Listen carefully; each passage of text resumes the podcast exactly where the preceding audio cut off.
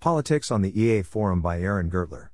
Welcome to the Nonlinear Library, where we use text to speech software to convert the best writing from the rationalist and EA communities into audio. This is Politics on the EA Forum, published by Aaron Gertler on the Effective Altruism Forum.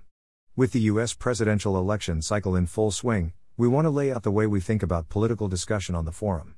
Political issues are clearly relevant to improving the world. However, in our experience, we've seen that partisan political discussion tends to have a strong polarizing effect on public forums, it consumes a lot of a community's attention and can lead to emotionally charged arguments. Overall, we think the EA forum will be healthier and better positioned to achieve its goals if we limit the space given to political topics.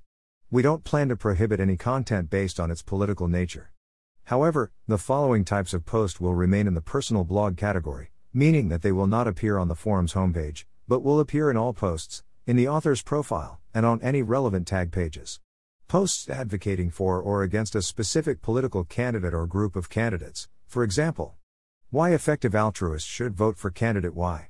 This policy also applies to posts which neutrally solicit opinions on a particular candidate, since those opinions are generally going to be advocacy for or against the candidate, which risks leading to the same issues.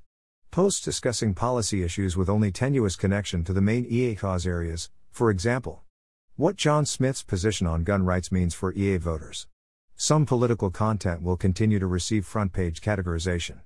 Posts discussing general systems for evaluating any political candidate, for example, candidate scoring system, third release. Posts discussing policy issues that are directly connected to core EA cause areas, for example, this post on a campaign to boost Canadian development assistance. These policies aren't set in stone, and we'd welcome any feedback. Also, we reserve the right to make exceptions in exceptional circumstances.